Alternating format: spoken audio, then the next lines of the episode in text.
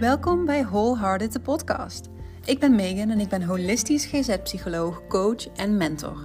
Ik begeleid vrouwen op hun terugweg. De weg terug van leven in je hoofd naar leven met heel je hart. Dat doe ik één op één in coaching, maar ook in prachtige diepgaande vrouwencirkels in Zuid-Limburg. Mijn missie? Zoveel mogelijk ogen weer gevuld zien met sprankels, inclusief die van mijzelf. En over het pad dat ik afleg naar mijn wholehearted leven deel ik ongefilterd en kwetsbaar in deze podcast. Je krijgt mijn inzichten en mijn reminders, mijn successen en mijn fuck-ups, vaak terwijl ik er middenin zit. Laat je inspireren, motiveren en amuseren. Let's go! Hey, welkom terug bij een nieuwe aflevering van Wholehearted de podcast. Vrijdagochtend, onderweg naar werk. Um, slaaptekort, what else is new? Ik ben blij als we dit weekend met onze kont in de sauna liggen, Marco en ik. Oh, we hebben de meest, de meest, letterlijk de meest luxe sauna geboekt van Nederland. Rip uit mijn lijf. Ik wilde dit al een aantal jaren en dan elke keer als die reservering zo in het winkelmandje stond en ik zag die prijs, dan dacht ik echt: nee, dit kan echt niet. Het kan echt, echt niet. Maar nu zijn we 15 jaar samen en dacht ik: jawel, dit keer mag het. Dit worden de duurste 24 uur van ons leven, maar we gaan er verdorie van genieten. Maar echt fantastisch. Met gewoon een behandeling, een viergangen diner. Uh, een super deluxe hotelkamer. Waar je dan zo lekker met je badjas zo na de sauna je bedje inrolt. Oh, I can't wait. Er was even wat roet in het eten in de vorm van mijn dochter die weer ziek werd.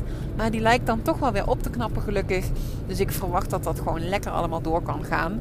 En zo niet, zij heeft mijn tante zelfs al aangeboden. Zij past op op de kindjes. Dat was mijn verjaardagscadeau. Ze zei, hoe dan ook, jullie gaan gewoon lekker. Als die kinderen niet lekker zijn, kunnen ze ook bij mij op de bank hangen. Dat maakt me niks uit. Het is maar voor één nachtje. Jullie hebben het verdiend. Nou, echt super fijn. Maar goed, dus ik heb nog één werkdagje voor de boeg. En ik wil je wat vertellen over hoe deze ochtend voor mij verlopen is. En dat ik in één keer een gigantische shift merk in mijn stemming. En ik ga je vertellen hoe ik dat heb gedaan. En ook hoe jij dit kan doen. Wij kunnen namelijk een invloed hebben op hoe we ons voelen.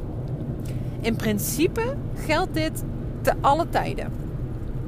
In de praktijk is het moeilijk omdat sommige gedachten en overtuigingen heel hardnekkig zijn en er heel veel emotionele lading op zit.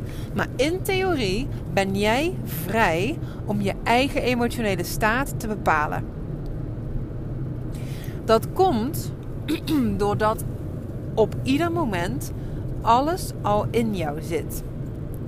Ergens in jou zit een blij gevoel, zit kalmte, zit inner peace, zit geluk. En je kunt daarop intappen. Of niet.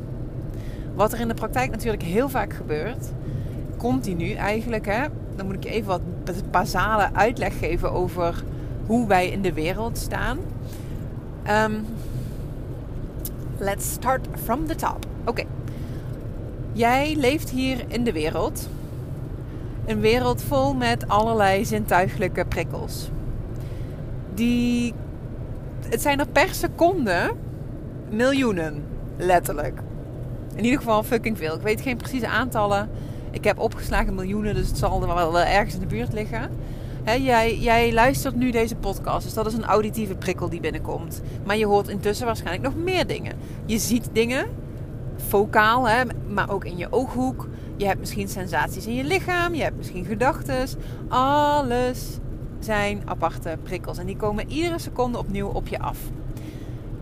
Het hele verhaal begint al met dat jij je realiteit creëert en vervormt Doordat jij letterlijk niet al die prikkels al binnenkrijgt. Dus jij krijgt een gedeelte van de realiteit via jouw beperkte zintuigjes. Want die kunnen echt geen miljoenen prikkels per seconde verwerken. Die doen er gewoon, eh, weet ik veel, tussen de 5 en de 20 of zoiets. En op basis daarvan maak jij dus een situatie mee. Dat betekent dus dat daar al een heel stuk kleuring door je zintuigen plaatsvindt. Nou, vervolgens zijn er een aantal prikkeltjes dus per seconde geselecteerd. Die gaan je brein in. En in je brein heb je eigenlijk een soort van filter zitten. Daar zit van alles in van al je ervaringen tot nu toe. Letterlijk met soortgelijke situaties, maar gewoon in general. Hè, je hele verleden kleurt hoe je naar de dingen kijkt. Je opvoeding speelt daar een belangrijke rol in. wat hebben je ouders je meegegeven? Wat vonden zij belangrijk? Wat werd vroeger beloond? Wat werd vroeger bestraft? Dat bepaalt ja, welke soort prikkels meer gewicht krijgen voor jou. Of waar je meer of minder op focust. Of wat je meer of minder belangrijk vindt. Ehm, je hebt natuurlijk ook een soort van persoonlijkheidje of temperament van jezelf. Waardoor je misschien wel wat gevoeliger bent voor bepaalde dingen. Of juist niet. En alle informatie die binnenkomt in de zintuigen, en die binnenkomt in het brein, die wordt eigenlijk door dat filtertje heen gecijpeld. Want wat wij namelijk moeten doen voordat wij kunnen handelen of kunnen reageren, is dat wij betekenis moeten geven aan die prikkels om ons heen. We moeten, er, eh, we moeten het begrijpelijk maken voor onszelf, zodat we ook kunnen selecteren hoe wij gaan reageren. Dus dat doen we door middel van dat filter. Het is super fijn dat we dat filter hebben, want als je hem niet hebt, dan word je binnen twee seconden gillend gek. Maar het heeft ook wel nadelen, want door jouw filter ga jij die beperkte informatie die is doorgedrongen door jouw zintuigen, ga jij ook nog eens kleuren door jouw bril van eerdere ervaringen en hoe die jou gevormd hebben in hoe jij denkt, wat jij gelooft over jezelf, over hoe de wereld werkt, over andere mensen, over liefde, over wat goed is, over wat slecht is. Dus we hebben al een heel kleine portie van alles wat er is. En dat gaan we ook nog eens distorten. Dat gaan we ook nog eens vervormen. En daar doe jij het dan op, hè? Um, die betekenis die jij geeft, wat vooral een hele belangrijke factor is, zijn jouw gedachten en overtuigingen. De dingen waarvan jij gelooft dat ze waarheid bevatten, dat ze waar zijn. Ehm, even een voorbeeldje. Op het moment dat jij ehm, als kind gepest werd en een moeder had die niet zoveel van andere mensen moest weten. En de ervaring hebt gehad dat je dacht dat je iemand kon vertrouwen. En die deed toen ineens en plein publiek super kut tegen je. Dan zou het zomaar zo kunnen zijn dat in jouw hoofd de overtuiging gevormd heeft. Mensen zijn niet te vertrouwen. En ze zijn er uiteindelijk altijd op uit om mij te pakken. Als je dat gelooft. En jij ziet iemand. Uh, je ziet twee, ik zeg eens wat, twee vrouwen lopen en die kijken naar jou in het voorbijgaan en daarna hoor je ze lachen. Nou, moet jij eens raden wat jouw gedachte wordt. Ik weet het wel. Dat wordt dan iets in de trant van: zie je nou wel, uh, ze vinden me raar, ze moeten me niet. Uh, zij zijn er ook weer, hebben ook weer iets tegen mij. Je gaat hem negatief kleuren. Terwijl als in jouw filter dit soort ervaringen helemaal niet zitten en jij van je ouders hebt geleerd Um, mensen zijn in de basis uh, goede wezens. En je hebt altijd goed contact gehad met je ouders. En je hebt altijd lieve vrienden en vriendinnen om je heen gehad. Tuurlijk, er heeft wel eens iets pijn gedaan. Hè, maar in jouw hoofd zit, zit eigenlijk de overtuiging: de mensen zijn in de basis goed. Um, en mensen zijn veilig voor mij. Hè, weet ik veel, dat soort onbewuste shit kan er natuurlijk in zitten. En stel je voor, je maakt dan mee dat twee vrouwen lopen en even verderop aan het lachen zijn. Nou, punt 1 is de kans al heel groot dat jij dat helemaal niet hebt waargenomen. Dat die vrouwen langs je liepen, dat ze naar je keken en dat ze vervolgens lachten. Want vanuit het feit dat er geen onveiligheid in jouw brein zit, ben jij ook niet gefocust op mogelijke signalen, signalen van gevaar en van afwijzing en van oordeel. Dus het kan best dat je het niet eens hebt gezien. En als je het hebt gezien, is de kans best groot dat je er een hele andere betekenis aan geeft. Dat je simpelweg gewoon neutrale gedachte hebt van: oh, die vrouwen hebben het leuk met elkaar. En dat je het helemaal niet op jezelf betrekt. Dus exact dezelfde situatie wordt door twee mensen met een verschillend filter heel anders um, geïnterpreteerd. Maar hier, hier komt de zooi, de zeik op het moment dat jij een negatieve interpretatie geeft, dat jij een negatieve betekenis geeft aan die prikkels, dat doet meteen iets met jouw emotionele staat. Want hoe je denkt hangt direct samen met hoe je je ergens over voelt. Je kunt je voorstellen dat die persoon die denkt: Oh my god, uh, ze vinden me raar, ik ben ook echt een sukkel. Uh, uh, weer van die mensen die weer erop uit zijn om andere mensen de grond in te trappen. Ja, hoe voel je je dan? Ja, misschien voel je je wel onveilig, gespannen. Misschien voel je je ook wel boos. Misschien voel je je verdrietig, onzeker. In ieder geval niet heel fijn of gezellig. Terwijl in het andere geval, in het geval dat je die neutrale betekenis geeft, ja, dan is jouw emotionele staat ook gewoon prima en unaffected.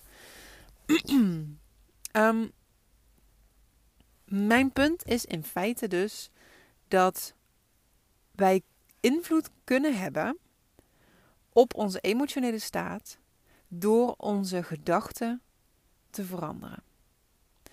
Dit is niet een kwestie van, oh, ik zet een keer een knopje om of ik wis even deze niet helpende gedachte en dan is het klaar. Dit is best wel even, zeker als, als, een, als een overtuiging best diep zit, hè, is dit best wel een proces. Doing the damn work. Ik zeg het wel vaker. In dit soort dingen is jezelf eigenlijk een beetje heropvoeden. Um, that's doing the damn work. Kijk, en op een dieper niveau zit er dus bij jou oude pijn op bepaalde overtuigingen. Van oh, ik ben niet goed genoeg. Blijkbaar ervaar je de wereld als niet veilig.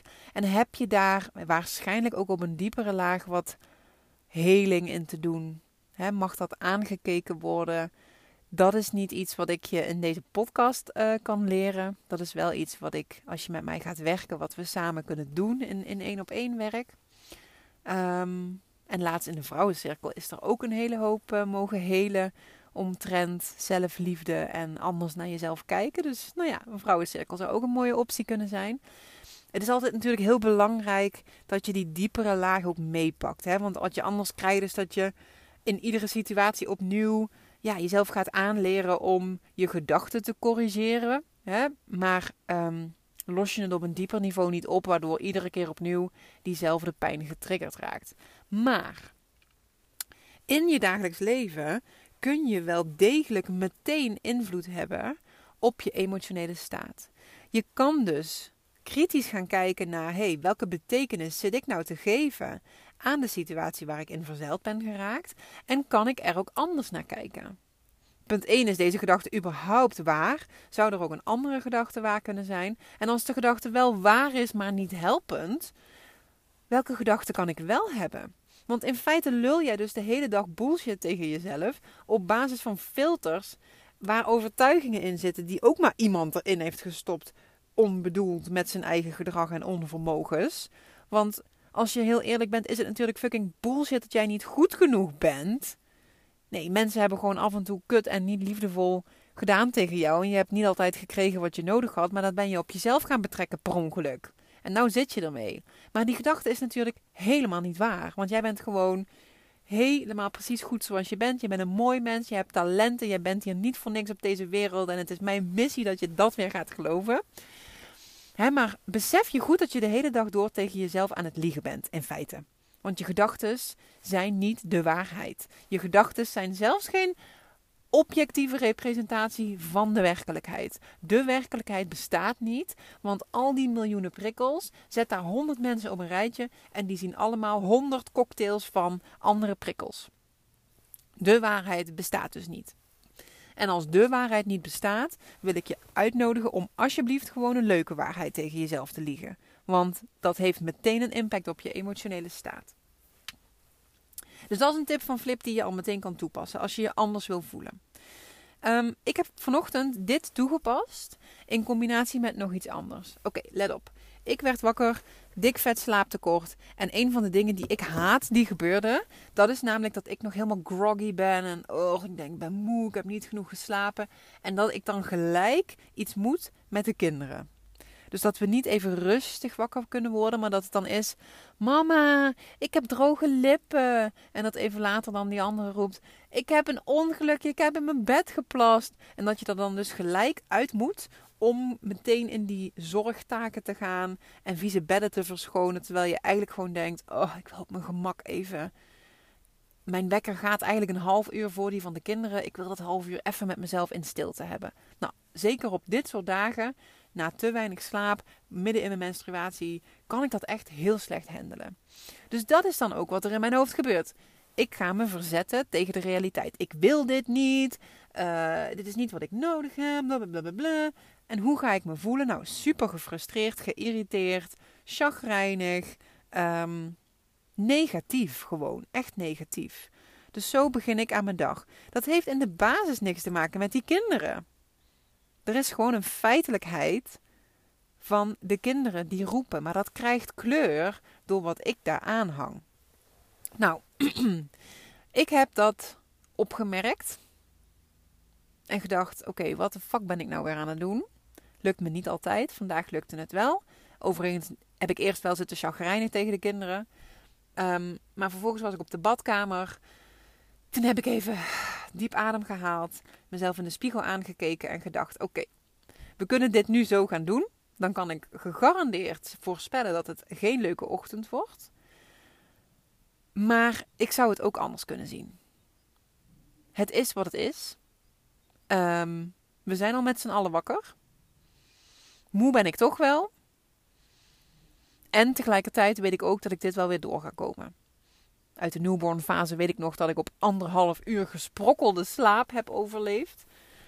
Dus dan was deze avond viel die nog zelfs wel mee.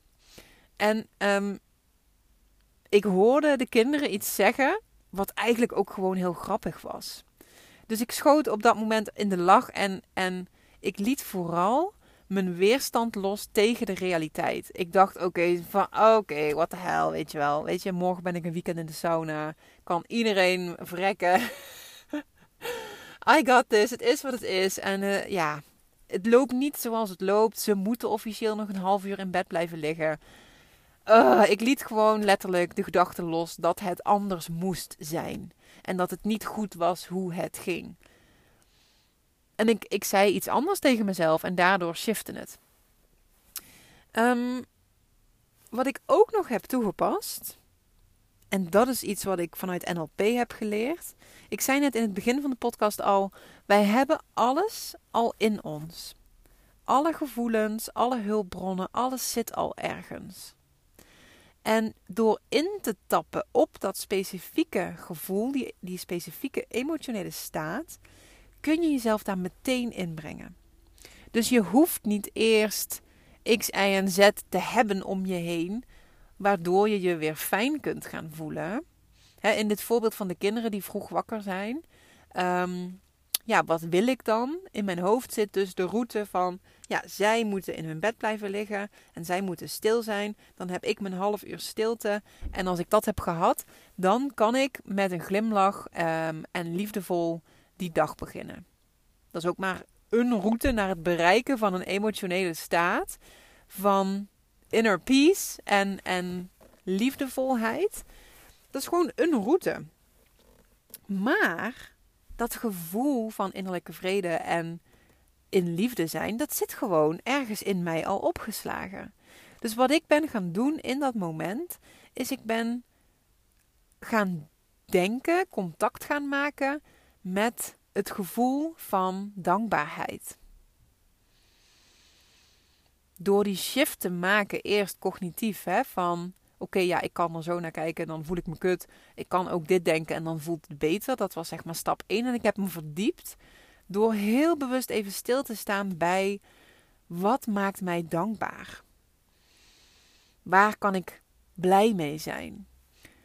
En ik hoorde de kindjes een beetje zo giechelen met elkaar. Toen dacht ik, oh, hoe fijn dat ze, dat ze het nu al leuk hebben met elkaar. Ik, ik focuste me op dat gegiegel en ik voelde gelijk dat mijn gevoel veranderde. Ik ging naar, naar even een soort lijstje van dankbaarheid af van... Oké, weet je wel, in de basis, we hebben een dak boven ons hoofd.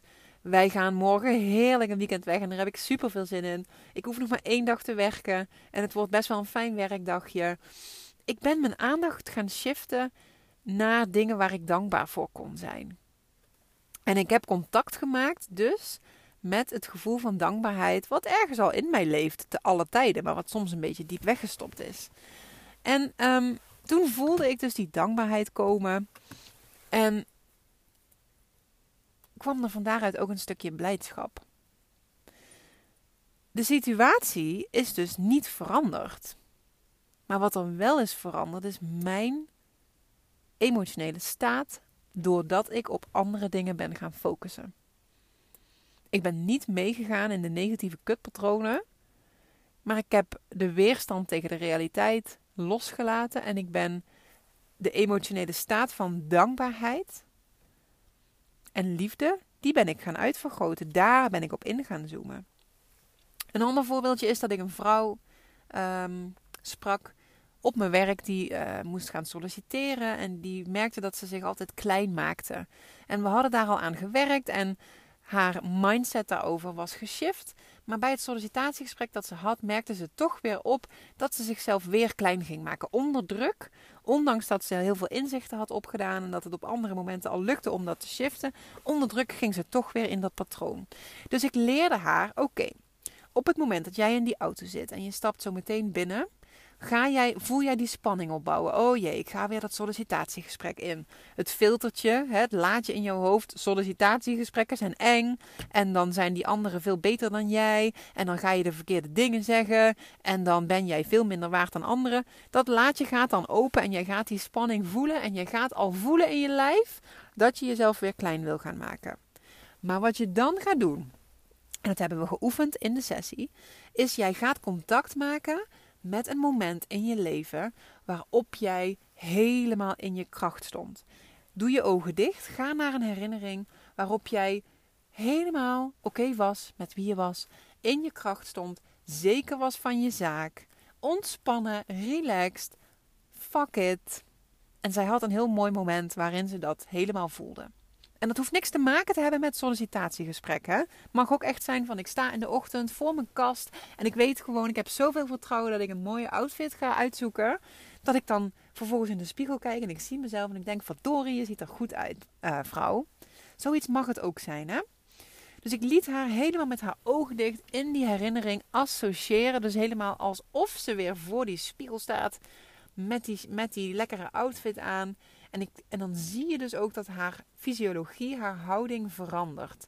En wat je dan ziet, is dat gewoon dat die emotionele staat van innerlijke kracht, die kan zij dan letterlijk in dat moment oproepen en voelen. Daar heeft ze helemaal niet voor nodig dat eerst dat sollicitatiegesprek goed gaat of zoiets. Want het gevoel van innerlijke kracht, dat kent zij. Dat heeft zij ooit eerder gehad en daarom kan ze het ook oproepen. Dus met die voorbereidende oefening van stap er maar in, stap in dat gevoel. En op het moment dat je weer merkt aan je schouders, aan je lijf, dat je in het gesprek weer je klein gaat maken, dan pak je dat beeld weer even terug. Ik pak nu even de herinneringen. Jij voor de spiegel in die vette outfit. En helemaal voelen, yes. Dan pak je dat beeld weer even terug. Dan verander je je fysiologie. Je gaat bewust die schouders naar achteren doen en zitten. En dan shift je eruit. En ze vertelt dus dat het inderdaad precies zo ging. Er was een man en die keek een beetje nors. En toen werd zij weer helemaal, hup, die schoudertjes gingen weer naar voren. En toen pakte ze, in dat moment, pakte ze weer dat gevoel terug van zij voor die kast. Dit was niet de herinnering, hè, maar even voor het beeld. Ze pakte die herinnering weer terug van zij in haar kracht. En toen is het gelukt om het te shiften. Terwijl de situatie niet veranderd is. Jij hebt van de situatie om jou heen niks nodig om een andere emotionele staat te krijgen. En dat wil ik dat je in je oren knoopt. Dit zijn natuurlijk gedragsmatige interventies. Wat meer aan de oppervlakte laag. wil je hier op een dieper niveau in helen, dan is echt de uitnodiging dat je gaat aankijken wat maakt dat jij, zoals in het voorbeeld van deze vrouw, wat maakt nou dat dat zo in jou zit om je klein te moeten maken, om je minder te voelen? Wat zit daar dus voor oude pijn in jou en wat mag je daarmee? Uiteindelijk is dat de bevrijding die je in alle contexten meer, meer ruimte en meer kracht gaat geven. Hè? Maar in het dagelijks leven heb je het wel nog steeds te doen. Dat helingsproces, dat is een proces, dat gaat stap voor stap. En in de tussentijd raak jij gewoon nog getriggerd en komt dat oude gedrag en die oude emotionele staat weer naar boven. En met deze tools kun jij wel meteen een shift maken naar: hé, hey, wacht eens even, dit gaan we, dit doen we niet meer, dit dient ons niet meer. Ik help mezelf eruit. Dus samenvattend, drie dingen. Punt 1 Zorg dat je de diepere laag gaat aankijken en helen. En ik wil je daar met liefde bij helpen. Punt 2. kijk kritisch naar wat jij allemaal voor bullshit zegt tegen jezelf. En besef dat jouw filter volgepropt zit met dingen die voor jou wel waarheid zijn geworden, maar die niet waarheid zijn. En die ook zeker niet overeenkomen met de letterlijke realiteit om jou heen, want het is de gefilterde versie. Dus wees alsjeblieft kritisch op wat je tegen jezelf zegt. En als je merkt dat jij dingen tegen jezelf zegt die jou niet een fijn gevoel geven, oké, kan ik er anders naar kijken? Wat zou er nog meer waar kunnen zijn? En punt 2. Geef jezelf het cadeau van in een andere emotionele staat stappen door letterlijk in een andere herinnering, in een, met een ander gevoel contact te maken. Of door andere elementen van de situatie eruit te lichten. En daar je aandacht naartoe te brengen. En er helemaal in te stappen. Stap helemaal, marineer helemaal in dat gevoel van dankbaarheid, van innerlijke kracht, van whatever it is dat jij maar wil voelen. En dan weet ik zeker dat hoe jij op dingen reageert, dat dat er anders uit gaat zien. En ik ga nu snel naar binnen, want ik moet beginnen. Ik wens je een heel goed weekend en tot de volgende.